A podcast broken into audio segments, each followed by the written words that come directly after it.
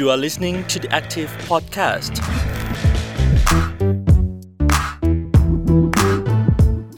สวัสดีคุณผู้ฟังค่ะ ต้อนรับเข้าสู่ The Active Podcast กับรายการ Urban Act แปะมือเปลี่ยนเมือง เจอกับพรีนพิชยาพรโพสงานะคะ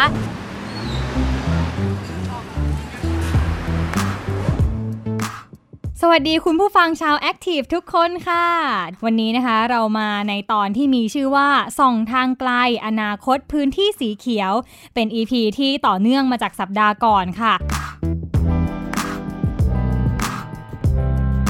ซึ่งหากใครได้ฟังนะคะก็จะพบว่าสัปดาห์ก่อนนั้นก็ได้พาคุณผู้ฟังไปดูความพยายามของคนเชียงใหม่ และคนกรุงเทพกลุ่มต่างๆ ที่ต้องการเปลี่ยนพื้นที่ดัดๆนะคะ ให้กลายเป็นพื้นที่สีเขียว ที่เพิ่มชีวิตชีวาให้กับเมืองค่ะ อย่างเช่น การนำที่ดินรกร้างของเทศบาล มาทำเป็นสวนผักคนเมืองเชียงใหม่ หรือว่าเชียงใหม่เออร์เบิร์นฟาร์มและการนำพื้นที่สวนป่าเอกมัยของเขตวัฒนากรุงเทพมหานคร มาเป็นครูใหญ่ในการประกวดแบบแผนการปรับปรุงพื้นที่ ให้กลายเป็นสวนสาธารณะใจกลางเมืองย่านเอกมัยทองหล่อ ภายใต้โครงการ B Park Competition 2020 เอกมัย Pocket Park ค่ะ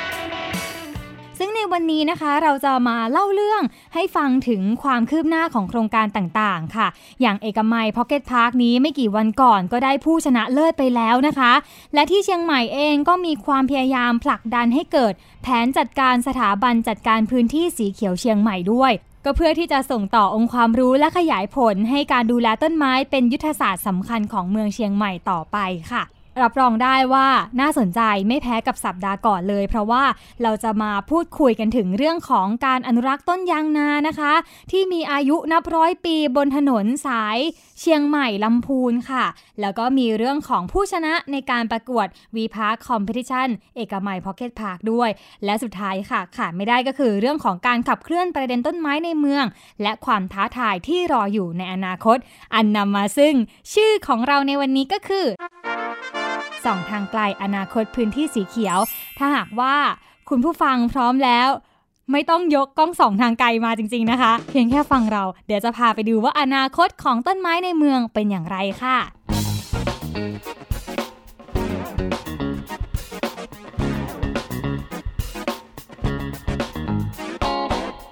าหากว่าคุณผู้ฟังนะคะได้ไปที่ถนนสาย 106 เชื่อมต่อเชียงใหม่ลำพูนค่ะ ก็จะพบว่าที่ถนนเส้นนี้นะคะ มีต้นยางนากว่า 900 ต้นค่ะ เรียงรายอยู่ริมสองข้างทางนะคะพรีนได้มีโอกาสไปมา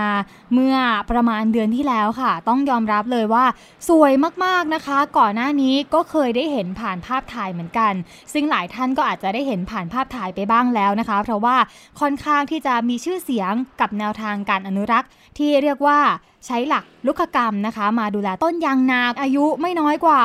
120 ปีนะคะ เพราะว่าคาดการณ์ว่าถูกปลูกมาตั้งแต่สมัยรัชกาลที่ 5 เขาก็ยังมีความสูงตั้งแต่ 35 ถึง 50 เมตรขึ้นไปค่ะ นับว่าเป็นมรดกทางสิ่งแวดล้อมที่ถูกอนุรักษ์มาตั้งแต่ก่อนการเลยนะคะ บางคนอาจจะคิดว่าเชียงใหม่เนี่ยเป็นเมืองที่เต็มไปด้วยกลิ่นไอของความเก่า แล้วก็มีมนต์เสน่ห์ของสถาปัตยกรรมต่างๆ แต่ต้องบอกว่าจริงๆ แล้วพอมาเจอต้นยางนาก็ต้องรวมต้นไม้เข้าไปด้วยนะคะ ว่าก็เป็นหนึ่งในสิ่งที่อยู่คู่กับเมืองเชียงใหม่มานานเหมือนกัน คนเชียงใหม่เล่าให้ฟังค่ะว่าเมื่อก่อนนะคะเราอาจจะไม่ได้มีถนนสายหลักที่ถูกกำหนดตามแผนที่ เอ๊จะไปทางไหนเชียงใหม่อะก็ไปทางที่มีต้นยางนาสิ ที่เชียงใหม่ลำพูนนะคะ เขาก็เรียกว่าเป็นสัญลักษณ์ของการเดินทางของคนสมัยก่อนด้วยเช่นเดียวกันค่ะ ที่พีนได้ไปเจอมานะคะ ก็พบว่ากลุ่มเครือข่ายเชียงใหม่เขียวสวยหอม และภาคีเครือข่ายของเขานะคะ ก็ได้ทำงานที่เรียกว่าอนุรักษ์ต้นยางนาเหล่านี้นะคะ โดยการฟื้นฟูในรูปแบบต่างๆ ซึ่งล่าสุดนะคะเขาก็ได้ใช้เสียมลมค่ะเป่าดินคุณผู้ฟังอาจจะสงสัยว่าทำไมต้องเป็นเสียมลม เป็นเสียงธรรมดาได้ไหมแล้วเสียมลมเนี่ยมันมีความพิเศษยังไง เสียมลมคือเป็นแรงเป่าของอากาศนะคะจะเป็นเครื่องสูบอากาศเข้าไปนะคะ แล้วก็ คล้ายๆกับว่าใช้ลมเนี่ยกระแทกดินหน้าดินออกมาแทนการใช้พวกเสียมที่เป็นโลหะหนักจริง ๆ ซึ่งการที่หากว่าใช้เสียมทั่ว ๆ ไปเนี่ยมันจะทำให้กระทบกับรากได้ แต่ว่าพอใช้ลมแล้วมันก็ทำให้ดินเนี่ยกระเด็นออกมาได้ง่ายมากขึ้น รากที่ต้นไม้มีอายุเก่าแก่ยาวนาน และอาจจะเสี่ยง ได้รับผลกระทบแบบง่ายๆเนี่ยค่ะ ก็จะปลอดภัยมากขึ้นนั่นเองนะคะ ซึ่งนี่ก็เรียกว่าเป็นการลดโอกาสของการเกิดอุบัติเหตุจากต้นไม้ด้วย เพราะว่าพอใช้เสียมลมเป่าปั๊บนะคะ ต้นไม้แข็งแรงอยู่เรียกว่าเอาดินที่ผสมกับแร่ธาตุต่างๆ แล้วก็ไป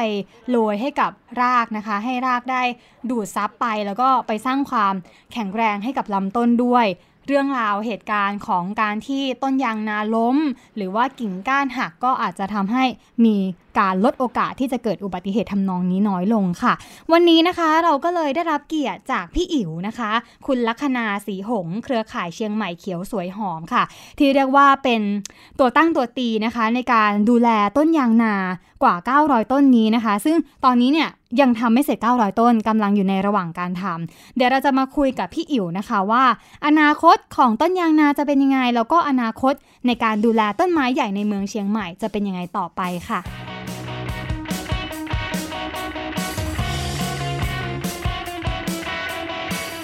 แล้วตอนนี้นะคะเราก็อยู่กับพี่อิ๋วลัคนาสีหงแล้วค่ะ พี่อิ๋วสวัสดีค่ะ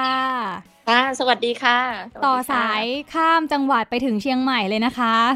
ค่ะ พี่อิ๋วสบายดีนะคะ สบายดีค่ะแล้วต้นยางอากาศหนาวขึ้นเล็กน้อยโอ้แล้วต้นยางนาเป็นยังไงบ้างคะตอนนี้ พวกเราก็ทำงานกับทางองค์การบริหารส่วนจังหวัดเชียงใหม่นะคะ เพื่อตัดแต่งกิ่งยางนานะคะ อีกอันหนึ่งก็คือการฟื้นฟูรากให้เกิดความต่อเนื่องนะคะ ทั้งสองทั้งสองงานเนี่ยเอ่อ ทำร่วมกับทางองค์การบริหารส่วนจังหวัดเชียงใหม่นะคะ ขณะนี้แล้วก็อยู่ค่ะในระหว่างการดูแลเป็นต้นที่เท่าไหร่บ้างคะพี่อิ๋วเบื้องต้นเนี่ยแบ่งแบ่งออกเป็นสองส่วนนะคะ การตัดแต่งต้นยางนาเนี่ยทั้งหมดจำนวน 360 ต้นนะคะค่ะส่วนการฟื้นฟูระบบรากยางนาเนี่ย56 ต้นนะคะ ในในช่วงปี 63 ค่ะค่ะ อันนี้ก็ดำเนินการกันไป แล้วก็อยู่ในระหว่างการวางแผนงานที่จะขยับ ขับเคลื่อนในปี 64นะคะอืมเพราะว่ามีหลายต้นเกือบพันต้นเลยใช่ไหมคะพี่อิ๋วใช่ทั้งหมดเนี่ยค่ะต้องค่อยใช่ๆทำไปเนาะถ้าขยับไปอีกนิดนึงค่ะ จากต้นยางนาแล้วเรียกว่าเป็นต้นแบบให้เห็นเรื่องการดูแลต้นไม้ใหญ่ของเชียงใหม่ได้เป็นอย่างดีเลยค่ะ เห็นว่าจะมีการจัดตั้งสถาบันการจัดการพื้นที่สีเขียวเชียงใหม่ด้วยต้นปีที่ผ่านมาปัญหาฝุ่นควันไฟป่าเอ่อองค์การบริหารส่วนจังหวัดเชียงใหม่ แล้วก็เอ่อ หน่วยงานต่างๆ ภาคประชาสังคม ภาคประชาชนและชุมชนที่อยู่ในจังหวัดเชียงใหม่เนี่ยเราได้ร่วมกันก่อตั้งสภาลมหายใจเชียงใหม่ขึ้นมานะคะ เพื่อเป็นกลไกในการประสานงานและกับขับเคลื่อนการแก้ไขปัญหาฝุ่นควันให้เกิดความยั่งยืนเนาะทั้งจังหวัดเชียงใหม่เนี่ยค่ะก็ได้มีการแต่งตั้งคณะทำงานในชุดต่างๆ ขึ้นมาค่ะ8ชุดนะคะ เช่นเอ่อชุด คณะทำงานที่ทำงานในภาคเมืองค่ะคณะทำงานที่ทำในพื้นที่ดินน้ำป่าค่ะเอ่อภาคธุรกิจเอกชนนะคะ ภาควิชาการนะคะเอ่อหนึ่งในแปดเนี่ยก็คือคณะทำงานยางนาต้นไม้ใหญ่และพื้นที่สีเขียวในเมืองเชียงใหม่นะคะค่ะเพื่อ เอ่อเป็นกลไกหนึ่งในการจัดการพื้นที่สีเขียวให้เกิดความยั่งยืนนะคะ แล้วก็เป็นส่วนหนึ่งของการแก้ไขปัญหาฝุ่นควันของเชียงใหม่ค่ะให้มีประสิทธิภาพมากขึ้นนะคะ ก็เป็นแผนงานในการทำเรื่องพื้นที่สีเขียวในพื้นที่เมืองของ 25อำเภอในจังหวัดเชียงใหม่นะคะค่ะมันก็มีแผนงานที่คณะทำงานได้ได้ร่วมกันเอ่อจัดทำขึ้นนะคะ หนึ่งในนั้นก็คือการเอ่อ จัดตั้งสถาบันการจัดการพื้นที่สีเขียวของจังหวัดเชียงใหม่ขึ้นมานะคะค่ะเพื่อเป็นกลไกทำงานนะคะเอ่ออยู่สามวัตถุประสงค์ค่ะอันที่หนึ่งคือการพัฒนาบุคลากรที่เรียกว่าลูกกรขึ้นมาในจังหวัดเชียงใหม่ให้มีจำนวนที่มากขึ้นอ่าอันที่สองก็คือว่าเรื่องของการจัดการพื้นที่สีเขียวน่าจะต้องมีการร่วมมือกับนักวิชาการนะคะในการพัฒนาความรู้เอ่อนวัตกรรมใหม่ ๆ ให้เกิดขึ้นด้วยนะคะอ่าเรื่องที่สามเราจะทำยังไงให้ การจัดการสิ่งแวดล้อมตามหลักลูกกรรมเนี่ยเผยแพร่นะคะ หรือว่าเราสร้างการเรียนรู้ให้กับเด็ก ๆ และเยาวชนของจังหวัดเชียงใหม่ด้วยนะคะ ให้เขาเห็นเป็นทั้งความรู้และเป็นโอกาสในการพัฒนาอาชีพของเขาในอนาคตเนี่ยค่ะค่ะก็ส่วนของการจัดตั้งสถาบันพื้นที่สีเขียวก็คงจะจะมีวัตถุประสงค์หลักๆ ในสามเรื่องนี้ในเบื้องต้นก่อนอะไรอย่างเงี้ยค่ะ ค่ะสำหรับค่ะวันนี้ก็ต้องขอขอบคุณพี่อิ๋วมาก ๆ เลยนะคะ ค่ะ สวัสดีค่ะพี่อิ๋วค่ะ สวัสดีค่ะ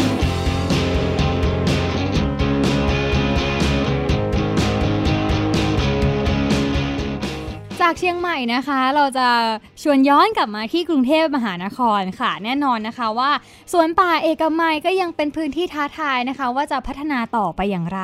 อาทิตย์ที่แล้วได้เกริ่นกันไปแล้ว ว่าเขามีการจัดการประกวด แล้วก็ชวนคนที่เป็นนักออกแบบแล้วก็คนทั่วไปนะคะ มาช่วยกันวางแผนออกแบบดูซิว่าเราจะทำให้พื้นที่เล็ก ๆ 5.6 ไร่ย่านเอกมัยทองหล่อนี้ ให้เป็นสวนที่ทุกคนอยากจะเข้าไปทำกิจกรรม ไม่ว่าจะเป็นการออกกำลังกายเดินเล่นพักผ่อน หรือว่านันทนาการเพื่อสร้างประโยชน์สาธารณะให้ได้มากที่สุดได้อย่างไรนะคะ ซึ่งงานนี้นะคะก็จัดโดยกลุ่มที่เรียกว่า We Park ค่ะ และล่าสุดนะคะก็ได้ผู้ชนะกันไปแล้วด้วย อ่าเดี๋ยวเราจะมาพูดคุยกันนะคะ กับคุณยศพลบุญสม ผู้ก่อตั้งกลุ่ม We Park ค่ะ เพื่อที่จะมาฟังกันดูค่ะว่า คนที่ชนะการประกวดเนี่ยเขาชนะด้วยเหตุผลอะไรบ้างนะคะ แล้วอนาคตของพื้นที่ตรงนี้จะเป็นอย่างไร แบบแผนที่ถูกนำมาออกแบบไว้จะถูกนำไปปรับปรุง เพื่อให้เกิดการใช้จริงได้หรือเปล่านะคะ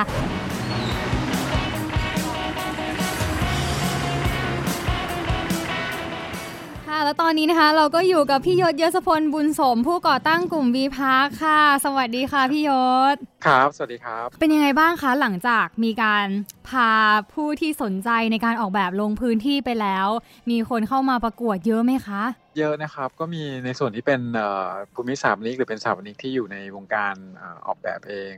แล้วก็มีบุคคลทั่วไปด้วย รวมๆกันก็เกือบเกือบ20กว่าทีมอะนะครับ จริง ๆ เราอยากทำให้เรื่องของการสร้างพื้นที่สีเขียวเนี่ยเป็นเรื่องของทุกคนที่ค่ะทุกคนมีส่วนร่วมได้ แบบที่ได้รับชนะเลิศเนี่ยใช้คอนเซปต์ของเรื่องการสร้างกิจกรรมที่สอดคล้องกับชุมชนในพื้นที่นะครับ แล้วก็มีการ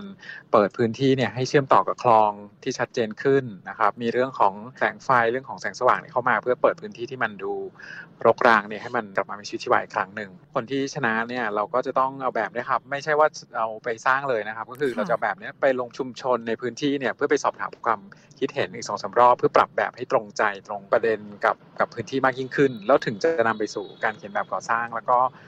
ของงบประมาณในขั้นต่อไปค่ะ อยากให้พี่ยศเล่าให้ฟังนิดนึงได้ไหมคะว่าคุณสมบัติของการคัดเลือกแบบเนี่ย มีอะไรอืมบ้างค่ะจริงๆมันเป็นพื้นที่ที่ยากพอสมควรคือมันเป็นเศษเหลือของการตัดถนนก็ว่าได้ประเด็นก็คือว่าเข้าถึงยากคือพื้นที่สีเขียวเรามี แต่ว่าเอ๊ะชุมชนใช้บ้างแต่คนภายนอกไม่ค่อยรู้ แล้วเกณฑ์ที่เราใช้พิจารณาเป็นกรณีเป็นพิเศษมากๆเลยเนี่ย ก็คืออันดับแรกเลยเอ่อสามารถสอดคล้องกับเอ่อกิจกรรมในเชิงเอ่อบริบทที่ยากเหล่านี้ได้มากน้อยแค่ไหน อันที่สองเราก็คำนึงถึงเรื่องความยั่งยืนอย่างไร ความยั่งยืนทั้งในเชิงการดูแลรักษา ความยั่งยืนในเชิง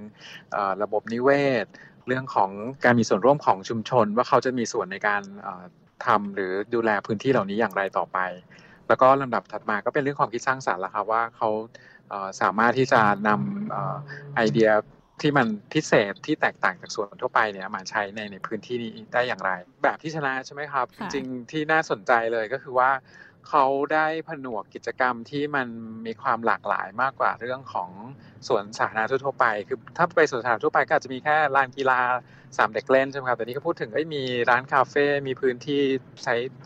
ทำตลาดนัดได้อืมีพื้นที่รับน้ำฝนที่เวลาฝนตกลงมาแล้วแบบกักเก็บน้ำไม่ได้ แล้วเอามาใช้หมุนเวียนในในพื้นที่ได้ค่ะมี urban farm มีอ๋อเอ่อพื้นที่ปลูกผักนะครับ แล้วก็ ที่มันก็จริง ๆ ก็ตอบสนองกับชุมชนในในพื้นที่ที่สำคัญก็คือมีพื้นที่กิจกรรมของวัยรุ่นนะครับลานสเก็ต กิจกรรมกีฬา หรือว่า co-working space ก็จะเห็นแล้วก็อีกที่สำคัญคือว่ามีการเชื่อมต่อสะพานข้ามคลองแสนแสบไปยังสวนที่อยู่อีกฝั่งหนึ่งด้วย เพราะฉะนั้นมันก็จะทำให้เห็นว่าสวนเนี่ยมันไม่ได้เป็นแค่พื้นที่ฝั่งใดฝั่งหนึ่ง แต่ว่ามันเชื่อมต่อกันกับบริบททั้งชุมชนโดยรอบ พื้นที่กิจกรรมโดยรอบให้เข้ามาเวิร์กด้วยกันทั้งหมดเนี่ยนะครับ ทีนี้เราก็ต้องไปผลักดันต่อแล้วครับว่าจากแบบเนี้ยจะนำไปสู่งบประมาณการก่อสร้าง หรือแม้กระทั่งเราก็อยากจะช่วยการระดมทุนเพื่อให้ให้ให้แบบเนี้ยมันอยากให้มันสำเร็จโดยเร็ว ว้าว ได้ฟังแบบนี้ก็ครับ น่าสนใจนะคะ แล้วก็อยากจะเห็นแบบจริง ๆ ซึ่งหากว่าคุณผู้ฟังเนี่ยฟังอยู่แล้วสนใจ สามารถไปดูแบบได้ไหมคะพี่ยศตอนนี้ได้เลยครับที่จไหนริงเอ่ยๆเข้ามาในใน Facebook Page B Park นะครับ จริงๆจะเห็นแบบของผู้ที่ได้รางวัลชนะเลิศ แล้วก็เขาก็มีตัววิดีโอ Presentation ด้วย ก็จะเห็นภาพเคลื่อนไหวเห็นแนวคิดต่างๆ แล้วนอกจากนั้นก็ยังจะได้เห็นแบบ ทีมอื่นๆด้วย ซึ่งจริง ๆ ผมว่าทุกแบบเนี่ยก็มีข้อดีที่น่าสนใจที่แตกต่างกันออกไปค่ะนะครับวันนี้ต้องขอบคุณได้ครับพี่ยศนะคะยศพลบุญสมมาก ๆ เลย ผู้ก่อตั้งคกรัลุ่บมบีพาค่ะครับสวัสดีขอบคุณมากครับค่ะสวัสดีครับ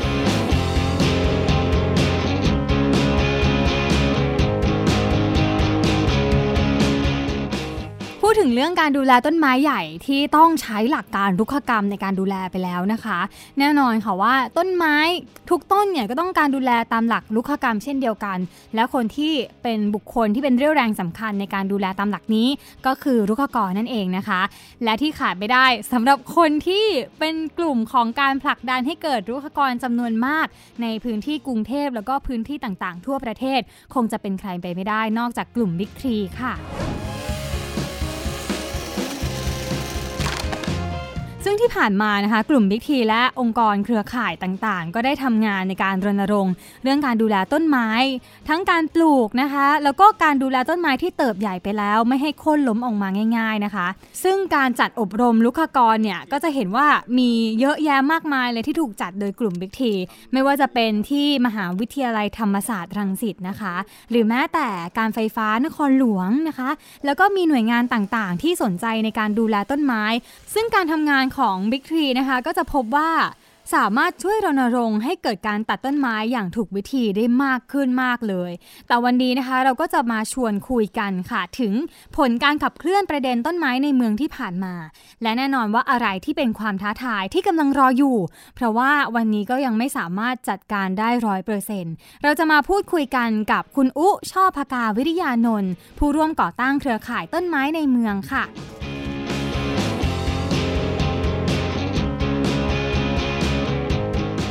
สวัสดีค่ะ คุณอู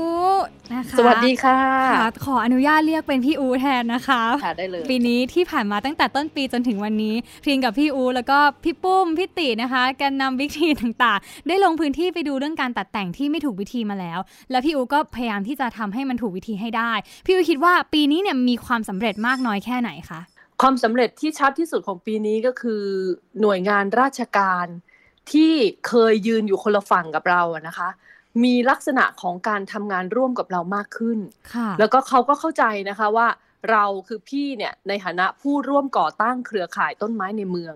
เราก็ไปชวนคนที่ทำเรื่องต้นไม้อยู่แล้ว อย่างเช่นกลุ่ม Big Tree เนี่ยคือกลุ่ม Big Tree เป็นกลุ่มหนึ่งที่ทำเรื่องต้นไม้ แต่มีกลุ่มอื่น ๆ ในประเทศไทยอีกเยอะมาก แต่ว่าน้องพิมพ์เข้าใจไหมว่า การจะเปลี่ยนระบบในประเทศน่ะ มันไม่ใช่แค่การลงไปที่พื้นที่อย่างเดียวนะอืมแต่มันจะต้องไปแก้วิธีการบริหารจัดการค่ะซึ่งไอ้ภาพใหญ่ของการแก้โครงสร้างหรือการสร้างให้เกิดโครงสร้างเนี่ยค่ะค่ะไม่มีหน่วยงานไหนเลยที่เป็นภาคประชาชนที่ทำเรื่องนี้อืมเพราะต่างคนต่างลงไปอย่างเช่นแบบอะ ไปอบรมลูกกรก็อบรมกันไปค่ะแต่จะทำยังไงให้การอบรมรุกขกรมันเกิดขึ้นอย่างเป็นกิจจลักษณะ หรืออบรมแล้วหน่วยงานต่างๆ ของรัฐค่ะต้องใช้รุกขกรแล้วถ้าใช้แล้วเนี่ยจะไปเอามาจากไหนเงินเดือนเท่าไหร่จะไปเพิ่มตำแหน่งในหน้าที่จะได้โอ้โหมันอีกเยอะอะค่ะคุณ เพราะฉะนั้น ไอ้ตรงเนี้ยพี่ใช้คำว่าการสร้างระบบบริหารจัดการต้นไม้ในเมือง เป็นงานที่ไม่เคยมีใครทำอย่างจริงจัง ฉะนั้นเครือข่ายต้นไม้ในเมือง ซึ่งเป็นการรวมตัวกันของทุกคนที่ทำเรื่องต้นไม้อยู่แล้ว จึงบอกว่าเราในฐานะที่เรามารวมพลังกัน เราจะขับเคลื่อนงานนามมาทำตัวเนี้ยให้เกิดระบบขึ้น แต่พอลงไปปฏิบัติจริง ๆ ก็คือหน่วยงานไหนที่ทำเรื่องของตัวเองก็ทำไปสิทำไปเดิมอยู่แล้ว ฉะนั้นการรวมกันครั้งนี้จึงเป็นการรวมกันที่ ทำให้ได้งานที่ยังไม่เคยมีใครทำแล้วเป็นการเอาพลังที่มีอยู่ทั้งหมด มาจิ๊กซอว์ต่อกัน แล้วมันเคลื่อนนโยบายได้จริง ๆ ค่ะ ค่ะ การผนึกพลังภาคีเครือข่ายในการที่จะไปช่วยเคลื่อนตรงนี้เนี่ยค่ะ มันมีแนวโน้มที่จะเป็นไปได้บ้างแล้วหรือยังคะสิ่งที่เป็นไปได้แล้วก็คือ มีการยอมรับว่าต้องมีผู้เชี่ยวชาญในการดูแลต้นไม้ในเมือง กับและหน่วยการงานยอตมรับ่างๆ ใช่ไหมคะพี่กับหน่วยงานต่างๆ และกับประชาชนด้วย ย้อนกลับไปนะคะ เครือข่ายต้นไม้ในเมืองตั้งมาสี่ปีสี่ปีที่แล้วถามใจท่านผู้ฟังคนที่ฟังอยู่ตอนเนี้ย คุณรู้จักไหมว่ารุกขกรคืออะไรดิฉันมั่นใจเลยนะ ว่ามีอยู่ไม่กี่คนนะที่รู้จัก จริง ๆ อาจารย์เอ่ออาจารย์เดชาบุญคำนะคะ ตั้งคำนี้ขึ้นมาบัญญัติขึ้นมาจากภาษาอังกฤษว่า aboris เนี่ย ท่านบัญญัติศัพท์นี้มาหลายปีมากแล้วนะพี่จำไม่ได้ว่ากี่ปีแต่ แต่เกินสี่ปีแน่นอนอะอืมแต่พอเรามีการรวมพลังกันแล้วเกิดเป็นเครือข่ายต้นไม้ในเมืองค่ะแล้วเราก็โฟกัสที่จะขับเคลื่อนนโยบายไอ้คำว่ารุกขกรมันก็ออกไปให้คนทั้งประเทศเลยเนี่ย ได้มีความเข้าใจว่า เฮ้ย ต่อไปนี้ตัดมั่วๆซั่วๆไม่ได้นะค่ะต้นไม้ที่มันอยู่ในเมืองเนี่ย มันอยู่กับเราแต่มันอยู่กับสิ่งแวดล้อมที่ผิดปกตินะค่ะข้างล่างมันเนี่ยมีสายเคเบิลนะคะ ข้างบนมันมีสายไฟใช่ไหมคะต่อให้มันอยู่ในรั้วบ้านคุณก็เถอะ มันก็มีปูน มีเก้าอี้ม้านั่งที่ไปกดทับราก มันต้องมีการจัดการ อันเนี้ยเป็นข้อมูลที่เมื่อก่อนคนไทยไม่เก็ตใช่เพราะเราคิดว่าต้นไม้ปล่อยๆทิ้งไว้เหมือนเหมือนอยู่ในสวนน่ะเดี๋ยวมันก็โตเองอะไรเงี้ยค่ะค่ะตัดตัดไปเถอะเดี๋ยวมันก็งอกเอง แต่พอ เราอธิบายจำจี้จำชัยอธิบาย เท่าที่เราจะสามารถทำได้ค่ะสี่ปีผ่านไปคนเก็ตเจ้าหน้าที่รัฐก็เก็ตค่ะทุกครั้งที่มันมีดราม่าเกิดขึ้นจากเดิมที่เขาตั้งเป้าว่าไอ้พวกนี้จ้องด่าฉันอีกแล้วใช่ไหมคะแต่ตอนเนี้ยเจ้าหน้าที่รัฐก็รู้ว่าเฮ้ย มันไม่ใช่การจ้องด่ากันค่ะแต่มันคือเสียงของประชาชน ที่เขาก็หยุดฟังนะคะ และเขาก็พยายามที่จะแก้พยายามที่จะทำให้เกิดระบบขึ้น อย่างน้อยที่สุดการอบรมเนี่ยก็ลดการตัดแบบผิดวิธีให้น้อยลงอืมแต่เนื่องจากระบบที่ว่ามันยังต่อเชื่อมกันไม่หมดค่ะทุกครั้งที่อบรมแล้วยังตัดผิดอยู่ เพื่อนๆบางคนในในเครือข่ายก็จะบอก เฮ้ย เราทำงานไม่ได้ผลหรือเปล่าเนี่ยอบรมไม่ได้มันยังตัดผิดอีกมันจะดาดาดาดาดาดาพี่ก็บอก ก็เรายังทำงานไม่ได้ผลจริง ๆ เพราะเรายังเชื่อมระบบทั้งซิสเต็มไม่สำเร็จค่ะค่ะ แต่ว่าตอนนี้เนี่ยทุกสำนักงานเขตของกทมอบรมแล้วใช่ไหมคะพี่อุอบรมหมดแล้ว แต่อ่าเดี๋ยวสักพักเขาจะได้ดิบได้ดีเขาจะย้าย สมมุติเราอบรมไปแล้วนะคะค่ะแล้วคนที่มาเรียนเขาค่ะย้าย ถ้าอืมไม่มีวิธีการที่จะไปไปกระตุ้นให้เขาเกิดการถ่ายทอดองค์ความรู้กันเองค่ะมันก็ไม่ยั่งยืน เพราะมันอยู่ที่คนค่ะมันยังไม่อยู่ที่ระบบ ที่อืมพี่ใช้คำว่าระบบคือสร้างความยั่งยืนค่ะก็ต้องไปจัดการว่าทำยังไงนะก็ต้องเชื้อชวนกันนะคะว่าจะถ่ายทอดความรู้กันได้ไหมหรือคนที่มาเรียนค่ะเรียนสามสี่วัน ไม่ใช่ทุกคนเป็นครูได้ไงอ่าเออ เกิดจริงเขตนี้นะ ตัดค่ะเก่งนะสอนไม่เป็นใช่ไหมคะอืมสุดท้ายมันก็ใช่ค่ะถ่ายทอดคนอื่นได้แบบงูงูปลาปลาค่ะจะทำยังไงวะให้ไอ้คนใหม่มันยังได้อยู่ และไอ้คนที่มันปีนขึ้นไปตัดเนี่ยค่ะหรือคนที่มันคุมที่ตัดเนี่ย แล้วถ้าให้มันบริหารทั้งเขตเลยเนี่ยทำได้ไหมหรือต้องมีคนอีกระดับหนึ่งที่มีความเข้าใจในการจัดการที่มากกว่านั้นค่ะแล้วจะบรรจุไอ้ job description เนี้ยเข้าไปอยู่ในตำแหน่งหน้าที่งานของเจ้าหน้าที่อ่าของกรุงเทพมหานครได้อย่างไรค่ะหรือต้องสร้างขึ้นมาเป็นอีกตำแหน่งหนึ่งก็ต้องไปตีกันว่ามันต้องเพิ่ม ตำแหน่งงานเข้าไปในกทม ทุกวันนี้เขาก็จะพยายามจะทำให้องค์กรมันลีนอะคือมีบุคลากรให้น้อยลงถูกไหมคะค่ะมันก็สวนทางกันกับนโยบายหลักอืมทำยังไงวะไอ้การหาคำตอบตรงเนี้ยค่ะเนี่ยยังไม่สรุปอืมแต่เราก็เริ่มมีแนวทาง เพราะเราก็ทำงานกับระดับบริหารว่าค่ะคุณต้องช่วยเราไฟเอาหาคำตอบว่าทำอย่างไรค่ะ ค่ะ พี่อูเคยเล่าให้พี่ทินฟังว่าการ การสร้างระบบซิสเต็มตรงเนี้ยเคยไปคุยกับบอร์ดกทมแล้วเขาเขาเขาเห็นด้วยมากน้อยยังไงไหมคะพี่อู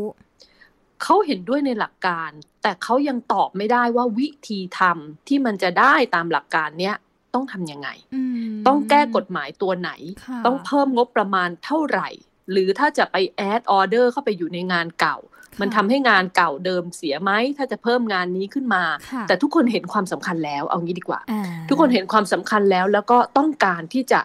พยายามหาวิธีทางให้มันยั่งยืนค่ะทีนี้ระหว่างที่รอความยั่งยืน ก็อบกันไปเรื่อยๆค่ะ คุณค่ะอบแล้วแตกมั่งอบแล้วบินมั่งอบแล้วใช้ได้จะใช้ได้บ้างไม่ได้บ้างก็อบไปอะค่ะ คุณมัวแต่รอสมบูรณ์แบบแล้วเมื่อไหร่มันจะมันจะไปได้อะใช่ไหมคะใช่ค่ะอืม เป็นความท้าทายจริง ๆนะคะ แล้วก็แต่พิงก็เชื่อว่าพออบไปแล้วเนาะอย่างน้อยบุคลากรที่ผ่านผ่านคอร์สไปเนี่ยเขาก็จะเป็นหนึ่งในกำลังคนที่สามารถตัดได้ถูกวิธีแน่นอน แต่แน่นอนว่าเป็นความท้าทายของหน่วยราชการนะคะพี่อู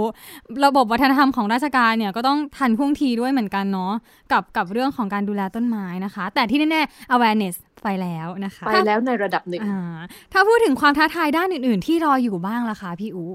ถ้าในส่วนของเครือข่ายต้นไม้ในเมือง ตั้งเป้าหมายไว้ว่าเราจะจดทะเบียนเป็นสมาคมค่ะ ค่ะ เป็นสมาคมเครือข่ายต้นไม้ในเมือง พูดง่าย ๆ คือทำตัวเราให้ถูกกฎหมาย เพราะที่ผ่านมาเราเป็นผี เราไม่มีตัวตนค่ะคุณราเป็นกลุ่มเฉยๆใช่ไหมเออคะเราเป็นเหมือนสสถานภาพของเราคือผีค่ะคุณ เพราะว่าเรา ไม่เป็นนิติบุคคลค่ะ เราเป็นตัวตนการรวมกันของภาคประชาชนแล้วรวมกันในออนไลน์ด้วยนะอืรวมกันในโซเชียลมีเดียถูกไหมคะค่ะเรามีตัวตนในโซเชียลมีเดียแต่เราไม่มีตัวตนในทางอื่นๆเลยในเชิงปฏิบัติ แต่ว่าในด้านการยอมรับเนี่ยเราได้รับการยอมรับจากผู้บริหารทุกหน่วยงานค่ะเพราะเราเพราะเราเริ่มต้นในการสร้างการยอมรับจากนายกรัฐมนตรีได้สำเร็จอ่ามัมันก็เลยเป็นเครดิต เราก็มีโอกาสเจรจากับผู้ว่า หรือผู้ว่าจังหวัดอื่นๆ ไม่ใช่เฉพาะกทมนะคะค่ะหรือแม้กระทั่งปลัดกระทรวงรัฐมนตรีเนี่ยเราเจรจามาเยอะและหลายรอบและกรรมาธิการอะไรทั้งหลายแหละเข้าไปในสภงสภาอะไรเงี้ยไม่รู้กี่ครั้งอะนะคะค่ะทั้งๆที่เราเนี่ยยังเป็นผีอยู่เลยนะ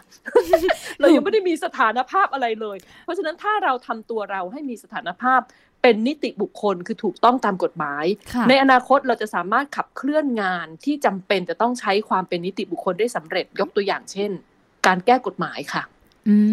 มอันนี้สำการคัญแก้มากกฎหมาย ใช่ค่ะ การแก้กฎหมายหรือการใช้มาตรการทางกฎหมาย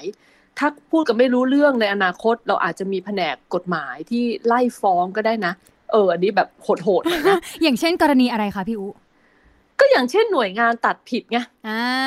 ตัดผิดเตือนแล้วไม่เปลี่ยนแปลงซ้ำซากใช่ไหมค่ะคะเราก็ต้องทำให้เราเป็นองค์กรที่ มีความเสียหายจากการกระทำนั้นในทางกฎหมายก่อนนะคะอืมเพราะฉะนั้นถ้าเราไม่มีตัวตนในทางกฎหมาย เราก็ค่ะไม่สามารถที่จะ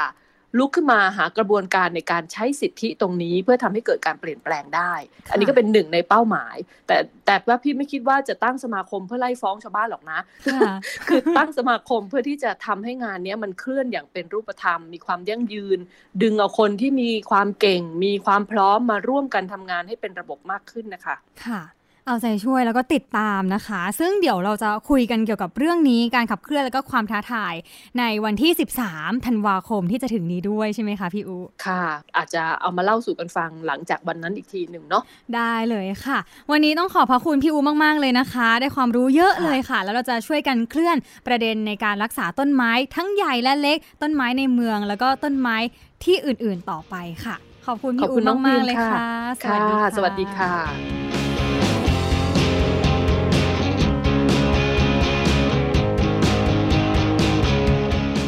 และนี่คือทั้งหมดของการส่องทางไกลอนาคตพื้นที่สีเขียวนะคะ แม้ว่าคุณจะเป็นใครอยู่ตรงไหนของประเทศก็ล้วนมีส่วนร่วมในการสร้างพื้นที่สีเขียวได้เช่นกันค่ะ ที่สำคัญนะคะก็ต้องเห็นอนาคตร่วมกันก่อน ก็หวังว่าวันพรุ่งนี้โลกจะสดใสกว่าเดิม ด้วยพื้นที่สีเขียวที่เพิ่มมากขึ้นค่ะ สวัสดีค่ะ You are listening to the Active Podcast.